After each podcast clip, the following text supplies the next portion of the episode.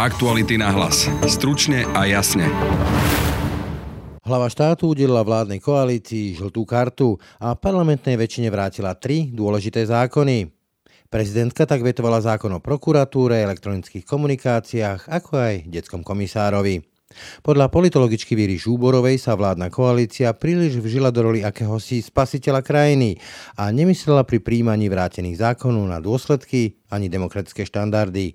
Preto vetu prezidentky rozumie. Súčasná vládna koalícia veľmi infantilne verí v to, že všetko, čo ona príjme a čo bude vlastne po nej, bude len príjmané v rámci čestnosti, v rámci ich pravidiel, ich vnímania toho, čo je pravda, čo je nie je pravda. Čiže skôr tam vidím tú nekompetentnosť v kontexte toho, že nemajú skúsenosti vôbec s legislatívnym procesom, s tým, ako politika funguje a čo je to byť pragmatický politik, racionálne zmýšľajúci. Trojnásobné veto prezidentky môže opätovne odštartovať i vojnu inštitúcií, ktorú si Slovensko odžilo v konfliktoch premiéra Mečiara s prezidentom Kováčom či Roberta Fica s Andreom Kiskom.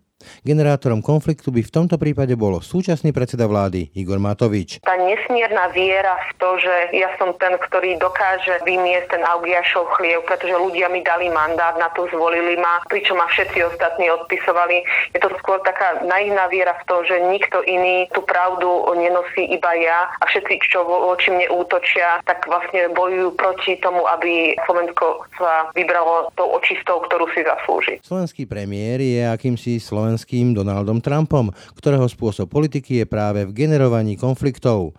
Zo statusovaní sporov sa ale ľudia nenájdia a frustrácia spoločnosti tak môže iba narastať. Taký ľudový Janošik by som ho nazvala, ktorý sa snaží vlastne prihľadať na to, ako sa hrá. On hrá, ako kedysi slovenskí hokejisti hrali na krásu, ale nehrali na to, že aby vyhrali. A presne o tomto je vlastne celý politický marketing Igora Matoviča. On hrá na krásu, na to, aby sa zapáčil tým ľuďom, ale vlastne na konci dňa ten výsledok nemusí byť až taký priaznivý ani pre slovenskú spoločnosť, ani pre tú vládu a vlastne ani pre Slovensko v rámci Európskej únie ako takej. Už v stredu sa celé Slovensko dozvie verdikt v prípade vraždy novinára Jana Kuciaka a jeho partnerky Martiny Kušnírovej. Otec zavraždeného novinára Jozef Kuciak neverí, že sa Marian Kočner vo väzbe zmenil a žiada tak pre neho exemplárny trest. Zatiaľ nevyzerá na to, že by podľa jeho vystupovania nevyzerá, že by mohol sa polepšiť, ak sa povie, že byť nebezpečný pre tú voľbu. Je to stále ten istý arogantný Kočner. Neviem, za pár rokov sa môže všetko zmeniť. Sa hovorí, že každý sa môže zmeniť. V prvom rade ide o to, aby to bolo potrestané exemplárne, aby si to už nikto iný nedovolil. Prezidentka vrátila vládnej väčšine tri dôležité zákony. Vo svojom nie zákonu o prokuratúre koalíciu varuje pred posilňovaním politizácie prokuratúry a v prípade prelomenia veta jej dokonca hrozí ústavným súdom. Vypukne na Slovensku opäť vojna prezidentského paláca s úradom vlády? A ako sa taký generátor konfliktov, akým je súčasný premiér, zmieri s takýmto varovným prstom od hlavy štátu? No a napokon, ako premiérov spôsob politiky ovplyvní i tak stále narastajúcu polarizáciu spoločnosti? V dnešnom podcaste nám na to odpovie politologička Viera Žuborová. Ja osobne si myslím, že zobudíme sa z veľkej českej kocoviny. Takto rok osobne si myslím, že Slovensko sa zobudí zo zlého sna. Ešte do horšej reality. Je pondelok 3. augusta. Pekný deň vám želá Braň Robšinský. V tejto chvíli sme v telefonickom spojení s politologičkou Vierou Žuborovou. Dobrý deň. Prezidentka vrátila do parlamentu tri zákony. Zákon o prokuratúre, zákon o elektronických komunikáciách a zákon o komisárovi pre deti, alebo teda Alex Tomanová sa tomu hovorí. Ako sa dá chápať e, takéto trojnásobné veto? Je to nejaká výhrada prezidentský hlavy štátu k tomu, že koalícia ide ďalej ako má, podľa vás? E, všetky zákony, ktoré boli vrátené pani prezidentkou, jej výhrady boli veľmi vecné. Ona, ako sme už dlhšie poznali, jej víziu a politického postavenia jednotlivých úradov alebo funkcií, ktoré by mali byť e, vyňaté z nejakého vplyvu politických aktérov, sú jasné. To dokazuje vlastne aj vrátenie novely e, zákona generálnom prokurátorovi, hlavne to, akým spôsobom ona vníma také pomalé pretavovanie toho politického vplyvu, s ktorým vládna koalícia začiatkom marca začala budovať svoju identitu, že chce odpolitizovať jednotlivé úrady a podľa nej práve robí opak. Čiže Čiže osobne si myslím, že je to veľmi vecné vrátenie. Je to, ako sme boli zvyknutí na pani prezidentku, ktorá sa snaží byť e, na jednej strane nadstanická, ale na druhej strane sa snaží upozorňovať aj z hľadiska výkladu niektorých zákonností, aj z hľadiska výkladu toho, do akej miery politickí aktéry môžu dosadzovať e, a mať politický vplyv v rámci inštitúcií, inštitútov alebo organizácií, kde by ten vplyv nemal byť alebo mal by byť minimálny. Do istej miery sa to dá chápať ako istá facka koalícii. Ak vládna koalícia prelomí to veto a nechá tie veci tak, ako sú, znamená to, že prekračuje hranice politizácie tam, kde by politizácia byť nemala byť? Ak si zoberieme tú konkrétnu novelu o prokuratúre, tak osobne ja si myslím, že tam tá politizácia je viditeľná ani nie v tom, že súčasná koalícia sa snaží dosadiť neprokurátora do politickej funkcie, ale sa snaží vlastne zmeniť vnímanie nezávislosti prokuratúry tým, že stavia prokuratúru do závislosti voči politickej vôle. Čiže laicky povedané, ak budúci prokurátor bude vykonávať čestne a otvorene svoju funkciu v očiach vládnej koalície, môže zotrvať stále na svojej pozícii, ale ak naopak sa postaví voči nej, tak vládna koalícia súčasná nemá problém ho vymeniť čom vidí pani prezidentka práve ten problém, v ktorom vidím aj ja, kde ide až príliš ďaleko za rámec nezávislosti. Doteraz platilo klasické vnímanie, že odvolanie prokurátora, prípadne nejaký postih vždycky posudzoval ústavný súd na žiadosť parlamentu. A tam si myslím, že toto trojdelenie moci bolo zachované. Nejako teraz sa snažia vlastne presadiť uh, tou novelizáciou. Obdobne je to také gumené, tie dôvody na odvolanie aj v prípade komisára pre deti, teda Lex Tomanová. Čím si to vysvetľujete, že tá nová politická garnitúra nastavuje pravidlá tak, že ak ju vymení vo voľbách ľud, tak e, to môže byť zneužiteľné, lebo tie dôvody sú naozaj veľmi gumené. Ja mám niekedy pocit, že súčasní tvorcovia zákonov nemajú cit pre tú politiku, ktorú mali minulé elity, ktoré boli na jednej strane veľmi pragmatické, ktoré sa snažili vlastne vyhýbať akýmkoľvek zmenám, ktoré by zasahovali výrazným spôsobom do štandardných pravidel hry. Súčasná vládna koalícia skôr veľmi infantilne verí v to, že všetko, čo ona príjme a čo bude bude vlastne po nej, bude len príjmané v rámci čestnosti, v rámci ich pravidiel hry, ich vnímania toho, čo je pravda, čo je nie je pravda. Čiže skôr tam vidím tú nekompetentnosť v kontexte toho, že nemajú skúsenosti vôbec s legislatívnym procesom, s tým, ako politika funguje a čo je to byť pragmatický politik, racionálne zmýšľajúci. Čiže to je skôr vnímanie ich mentálneho sveta, nie ani tak toho, akým spôsobom vnímajú tie pravidlá hry, ktoré boli v súčasnosti nastavené politickí amatéri, ktorí si neuvedomujú zákon moci, takéto kývadlo, že sa môže stať, že nasledujúce voľby a nová vládna koalícia vymetie tých ľudí, ktorých táto zvolí? Osobne áno. Vždycky to prichádzalo, je to taká tá slovenská prask, ktorá sa potvrdzuje každé voľby, že tu nastáva obmena jednotlivých riadiacich funkcií a čím je ten zákon obiditeľnejší, čím je ten zákon viac pláva na vode, tým dáva o mnoho vyššiu mieru politického vplyvu budúcim elitám, ktoré sa môžu dostať k moci veci a ktoré nemyslia alebo ktoré sa nesnažia vlastne vytvárať nejakú štávnu kultúru, pravidlá hry, ktoré sú položené na demokratických princípoch. Nie je to také politické jakobínstvo, že my máme pravdu a keď máme moc, tak tú pravdu uplatníme bez ohľadu na to, čo si o tom myslí povedzme zvyšok spoločnosti, ktorý s tým súhlasiť nemusí a je povedzme v opozícii? To je vlastne to, ak si ešte kedy si pamätáte, ten krásny výrok nebohového pána Pašku vyhraj voľby a môže všetko. Ja by som to v tomto použila tá nesmierna viera v to, že ja som ten, ktorý dokáže vymiesť ten Augiašov chliev, pretože ľudia mi dali mandát, na to zvolili ma, pričom ma všetci ostatní odpisovali. Je to skôr taká naivná viera v to, že nikto iný tú pravdu nenosí iba ja a všetci, čo voči mne útočia, tak vlastne bojujú proti tomu, aby Slovensko sa vybralo tou očistou, ktorú si zaslúži. Čiže áno, ale hovorím, je to ten mentálny svet, v ktorom žije táto vládna koalícia, reprezentovaná jej elitami vecami a tým pádom oni nevnímajú tú realitu okolo seba, ktorá nie je jednofarebná, nie je čierna ani biela, ale je, je farbistá. Na jednej strane Gábor Grendel pripustil, že ak sa parlament bude teda zaoberať celým zákonom o prokuratúre, ktorý vrátila prezidentka, tak nie je problém ho upraviť tak, aby vyhoveli vetu. Ale na druhej strane máme tu predsedu vlády, ktorý veľmi zle vníma akúkoľvek kritiku, povestné sú tie jeho slova o mudrosráčoch. Nevyvolá toto takéto trojnásobné veto vojnu inštitúcií, teda hlavy štátu versus vláda a parlament? Tak minulosti sme to už mali, ak si pamätáte vlastne pozíciu Andreja Kisko a Roberta Fica. Tá vojna inštitúcií tu už bola. Alebo ak vás preruším, aj Michala Kováča a Vladimíra Mečera. Áno, a vlastne k tej politickej kultúre a k tomu vnímaniu tých inštitútov to vôbec nepomohlo. Zároveň už aj samotný Boris Kolár vlastne sa vyjadril, že jednotlivé názory aj tá polemika prezidentky sú na mieste a snažia sa to zvážiť, ale presne ako ste povedali, tu je skôr otázka, že kto sa opováži e, pánovi premiérovi oponovať, do akej miery. Popularita prezidentky môže byť silná voči premiérovi, ktorý berie každý jeden útok na príjmané zákony a na jeho osobu ako útok na očistu Slovenskej republiky súdnictva a systému. Čiže ja osobne si myslím, že všetko sa buď potvrdí alebo vyvráti, o čom sa my momentálne diskutujeme prvú schôdzu parlamentu v septembri. Do akej miery sa postaví Igor Matovič.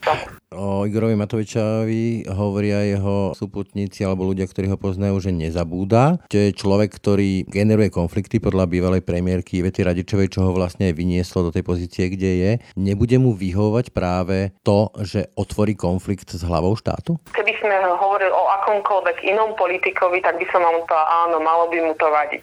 Hovoríme však o Igorovi Matovičovi, ktorý nemá problém sa pustiť do akejkoľvek konfrontácie s akýmkoľvek eh, politickým oponentom a už mierne v minulosti naznačoval, že takým politickým oponentom môže byť aj najpopulárnejšia politička Zuzana Čaputová. Keď sa vyjadril na jej adresu, že vlastne ona je z toho progresívneho Slovenska laicky povedané. Čiže nemyslím si, že by nemal problém ísť do konfliktu. V prípade, že by každý jeden zákon, ktorý on považuje za ten najlepší, bol oponovaný pani prezidentkou s miernou kritikou, ktorá by viedla až vlastne na podanie žaloby na ústavný súd, ako v príklade novely o prokuratúre. A môže to predsedovi vlády e, pomôcť alebo naopak uškodiť konflikt e, s prezidentkou, ktorá je stále veľmi populárnou političkou a na druhej strane predseda vlády väčšinou boduje v týchto konfliktoch.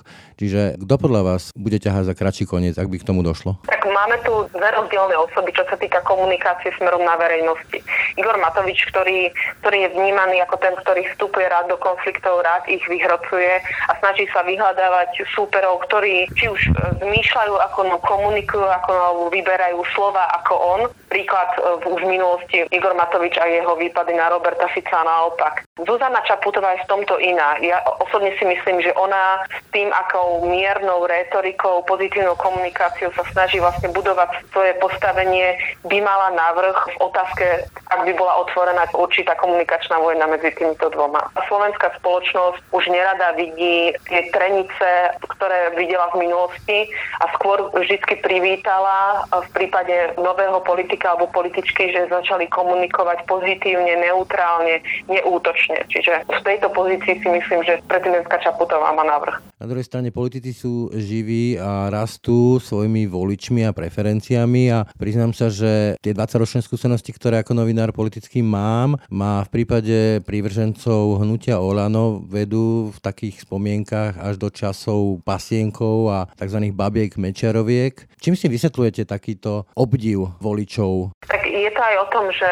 tá slovenská spoločnosť už v minulosti bola unavená stranickými hrami, politickou kultúrou, ktorá bola vytváraná politickými stranami. A každý jeden výskum, ktorý bol v minulosti robený, ktorý prihliadal na názory a postoje ľudí smerom k chápaniu liberálnej demokracie, demokracie ako takej, alebo demokratickými pravidlami, tak slovenská spoločnosť je mierne autoritárska, nesnaží sa vlastne vytvárať o, ako keby české krásne slovo pí na pravidlách hry, ktoré sa majú dodržiavať. Vždy sme boli radi, keď si to nejakým spôsobom sme si to obišli. No a Igor Matovič je v tomto prototyp pre niektorých Slovákov. Je to autoritár, má rád tvrdé interakcie, ktoré sú v regiónoch bežné, prihovára sa nárečím slovenskej spoločnosti, nesnaží sa vlastne... Chce byť ľudový. Áno, taký ľudový Janošik by som ho nazvala, ktorý sa snaží vlastne prihľadať na to, ako sa hrá. On hrá, ako kedysi slovenskí hokejisti hrali na krásu, ale nehrali na to, že aby vyhrali. A presne o tomto je vlastne celý politický marketing Igora Matoviča. On hrá na krásu, na to, aby sa zapáčil tým ľuďom, ale vlastne na konci dňa ten výsledok nemusí byť až taký priaznivý ani pre slovenskú spoločnosť, ani pre tú vládu a vlastne ani pre Slovensko v rámci Európskej únie ako takej. A nakoľko to podľa vás eskalujú sociálne siete? Lebo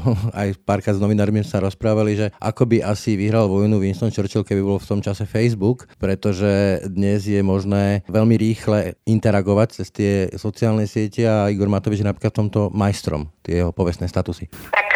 Politici, ktorí už začínajú komunikovať e, v rámci tej reality, ktorá sa začína vytvárať. Oni ako keby predbehli troška dobu, kedy už ľudia, ak sa nemýlim, pred pár týždňami jeden renomovaný český ekonóm hovoril o tom, že ľudia už v budúcnosti budú spôsobiť iba v online sfére a do offline sféry sa budú navrácať ako keby na dovolenku. A ako umelci, tak aj politici vždy cítia ten duch doby troška skôr a začínajú komunikovať cez tie online siete. Donald Trump nech slúži ako ideálny príklad toho, akým spôsobom komunikuje so 48 znakmi svoje poslanie smerom k Amerike. Aj Igor Matovič je taký istý. A nevyhrocuje to, lebo tie sociálne siete sú postavené algoritmicky na vyhrocovanie emócií? Samozrejme, že to vyhrocuje a bude to neustále polarizovať tú spoločnosť, bude ju polarizovať tak, ako sa snaží vlastne už teraz vytvárať e, ten súboj my versus oni, kedy to bolo naši ľudia a bežní občania. Teraz sú to ľudia, ktorí bojujú proti Majfii a potom sú ostatní na druhej strane, ktorí nechcú zdieľať e,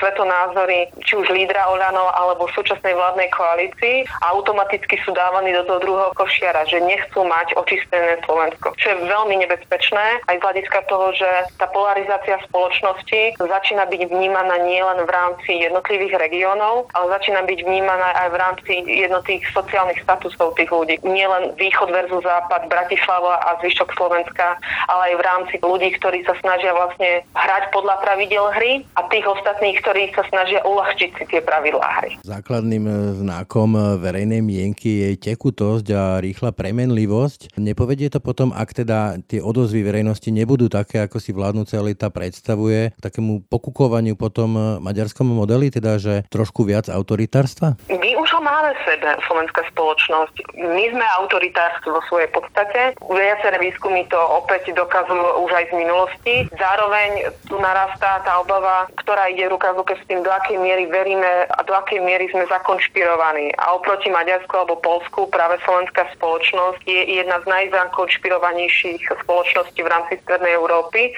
a neprispieva tomu ani niektoré výroky či už vládnych aktérov alebo samotného premiéra Matoviča, ktorý aj vo svojich facebookových reakciách dosť často úprimne manipuluje to verejnou mienkou, takže vyvoláva to naše konšpiračné myslenie, že nejakí ľudia za tým sú tí zlí, ktorí oni sú tí, ktorí vytvárajú tú nečestnú kultúru, nie súčasná vládna elita. Je to špirála, ktorá sa povedie ešte, ešte viac do výšin a čím dlhšie bude premiér komunikovať tak, ako v súčasnosti komunikuje a polarizovať tú spoločnosť, tak tá spoločnosť upadne ešte do väčšej anómie a začne si vyberať medzi dvoma smermi. Buď sa navráti k tomu autoritárstvu a zvolí si ešte niečo horšie, ako, ako sú súčasní fašisti v parlamente, alebo si zvolí prázdnych, pragmatických ľudí, ktorí budú udržiavať status quo. Nič medzi tým už nebude. Krátka, zdanlivo jednoduchá, ale podľa mňa ťažká otázka. Čo si teda podľa vás e, Slovensko vyberie? Kde vidíte slovenskú politiku a spoločnosť, tak povedzme, že o rok?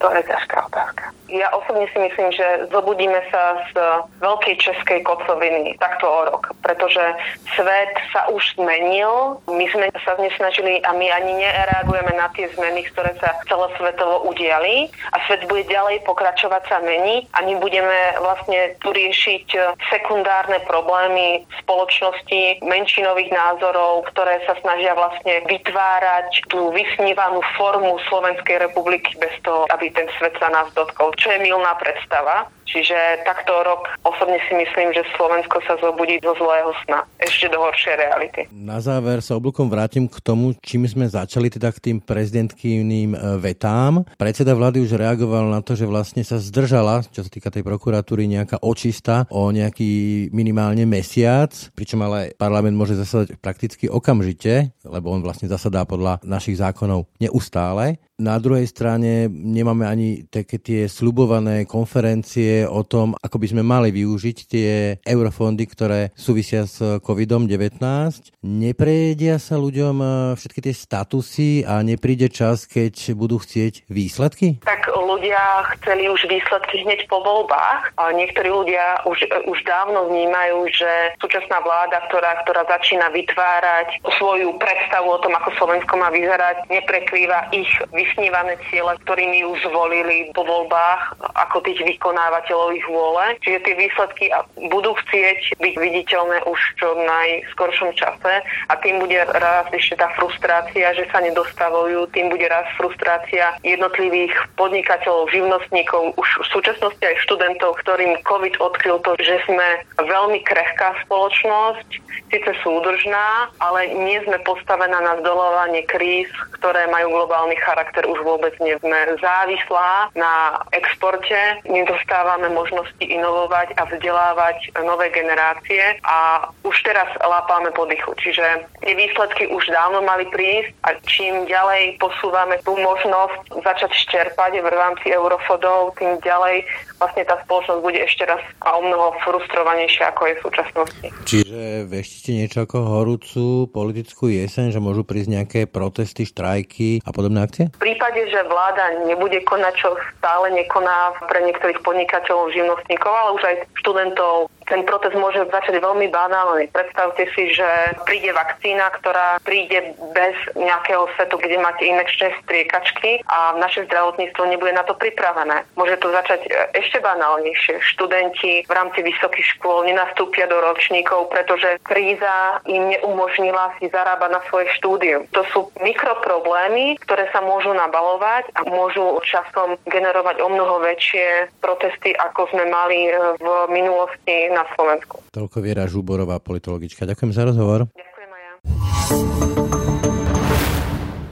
Tento týždeň sa nesie v očakávaní rozsudku v prípade vraždy nášho kolegu Jana Kuciaka a jeho partnerky Martiny Kušnírovej. Toto čakanie je nepochybne najťažšie pre ich najbližších.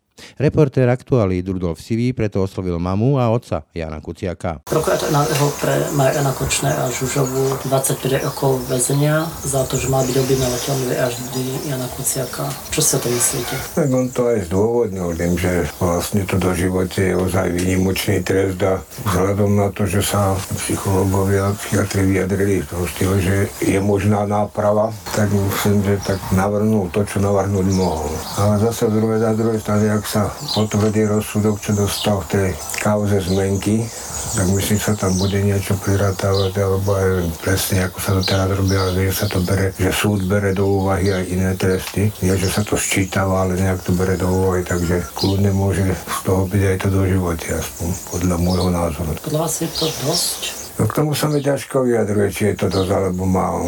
Zatiaľ nevyzerá na to, že by podľa jeho vystupovania nevyzerá, že by mohol sa polepšiť, ak sa povie, že byť nebezpečný pre tú vodu. Je to stále ten istý arogantný kočner. Neviem, za pár rokov sa môže všetko zmeniť. Sa hovorí, že každý sa môže zmeniť prvom rade ide o to, aby to bolo potrestané exemplárne, aby si to už nikto iný nedovolil. Boží predseda sa o možnosti na doživote, že by mohli dostať doživote, takže to 25. Hovorí to sa všetko odvíja od toho, ako to ohodnotili ten psychiatrický posudok, že keď je možná náprava, tak sa do živote nedáva. Aspoň tak som ja ten zákon pochopil.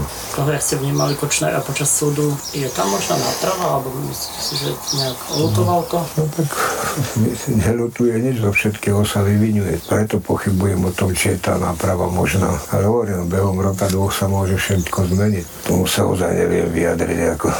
No, dôležité je to, aby bol odsúdený a aby dostal jeden z tých najvyšších trestov. 5. augusta napadnúť v podstate prvý teda rozsudok, prvostupňový. Zmení sa nejak potom váš život, alebo ako, by sa, ako sa zmení, ako to vnímate? No, tak určite si vydýchneme.